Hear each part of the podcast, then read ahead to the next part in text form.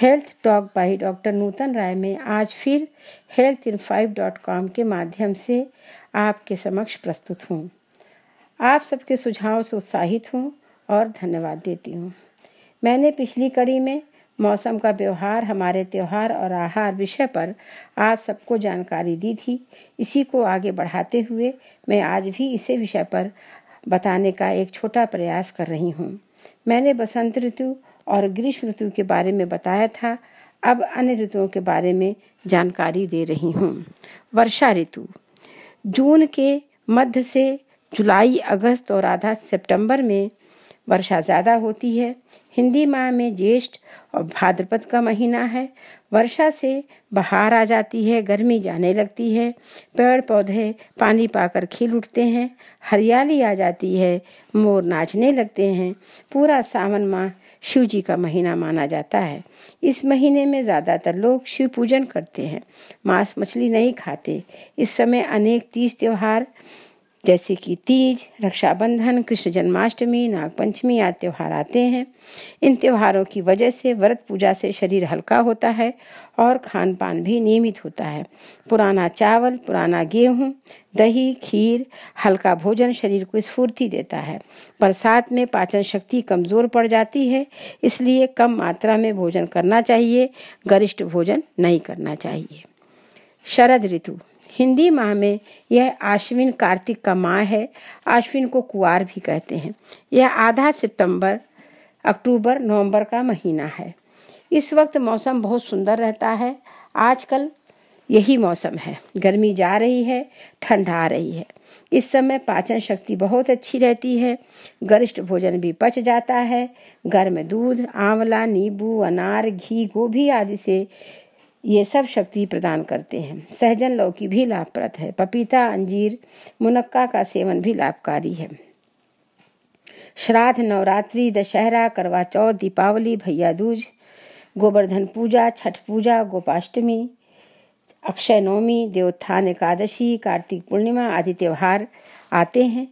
बहुत उत्सव की ऋतु है। यह त्योहारों से नई ऊर्जा मिलती है। नवरात्रि का त्योहार से तो नई शक्ति का संचार होता ही है। दिवाली के दियों से सारे कीट पतंगा समाप्त हो जाते हैं। घर की सफाई, दियों का प्रज्वलन, नए नए खान पान, मिठाई, ये सब उत्साह, उमंग, नई जागृति से भर देते हैं। गन्ना, सिंघाड़ा, शकरकंदी एकादशी में चढ़ता है, लोग खाते भी हैं। छठ पूजा में तो बहुत ही पावन प्रवृत्ति और खान पान, पूजा में अनेक सामान का सूर्य देवता को चढ़ाना, सूर्य पूजन से मन शांत और आनंदित होता है। दशहरा, दीपावली पर मेला, नए वस्त्र, नए व्यंजन मूड को बदल ही देते हैं। इन महीनों में त्योहारों का मूड बन जाता है। कहा जाता है, मान्यता है, आषाढ़ शुक्ल एकादशी में भगवान विष्णु क्षीरसागर में 4 मास के लिए योग निद्रा में लीन हो जाते हैं। कार्तिक शुक्ल एकादशी को भगवान योग निद्रा से जागते हैं। इस खुशी में देवोत्थान एकादशी का व्रत होता है। कार्तिक में तुलसी जी को दिया जलाते हैं और विष्णु तुलसी जी का विवाह करते हैं। ये सब त्योहार शरीर, मन, मस्तिष्क को नई ऊर्जा देते हैं। शीत ऋतु को हम 2 भागों में बांट सकते हैं, एक हेमंत ऋतु और एक शिशिर ऋतु। हेमंत ऋतु में हल्का गुलाबी जाड़ा है और शिशिर ऋतु में तीव्र जाड़ा है। हेमंत ऋतु हिंदी माह में मार्गशीर्ष और पौष है। अंग्रेजी में दिसंबर से 15 जनवरी तक है। यह स्वास्थ्य के लिए अनुकूल ऋतु है। पाचन शक्ति बढ़ जाती है। अगहन में विवाह या शुभ कार्य संबंधी कार्य भी होते हैं, पर 15 दिसंबर से 15 जनवरी तक शुभ कार्य नहीं होते हैं। इसे खट मास कहते हैं। 14 जनवरी को खिचड़ी या मकर संक्रांति का त्यौहार होता है, जिसमें पीला वस्त्र, तिल का दान आदि होता है। उसके बाद मौसम बहुत सुंदर हो जाता है। जनवरी में गणेश चौथ, जिसमें गुड़ तिल का लड्डू बनाकर गणेश जी को चढ़ाने की रीति है।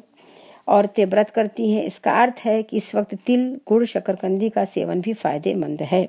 शिशिर ऋतु हिंदी माह में माघ फागुन है और अंग्रेजी माह में 16 जनवरी से फरवरी अंत तक है। पतझड़ शुरू हो जाता है। चारों ओर कोहरा भी ज़्यादा होता है। इस समय एक ऋतु चक्र पूर्ण होता है। फागुनी हवा चलती है, फिर से नववर्ष की शुरुआत होती है। मकर संक्रांति के दिन से सूर्य दक्षिणायन से उत्तरायण होना शुरू हो जाता है। इसी ऋतु में फागुन कृष्ण चतुर्दशी को महाशिवरात्रि का भी मनाई जाती है। ठंडक काफ़ी कम हो जाती है। हर्ष वर्ष समय के चक्र के अनुसार मौसम, जलवायु और तापमान में परिवर्तन होता रहता है। ऋतुओं के अनुसार ही फसल भी बोई काटी जाती है, जिनका अनेक त्योहारों के साथ संबंध है। कहने का तात्पर्य है कि यह विषय, मौसम का व्यवहार, हमारे त्योहार और आहार आपस में इंटरकनेक्टेड हैं। हमें इसी के अनुसार जीवन यापन भी करना चाहिए, जिससे हम बहुत सारी बीमारियों से बचे रहेंगे। आशा है आपको यह विषय पसंद आया होगा। कृपया इस ईमेल पर सुझाव देने का कष्ट करें, news.healthin5@gmail.com। धन्यवाद।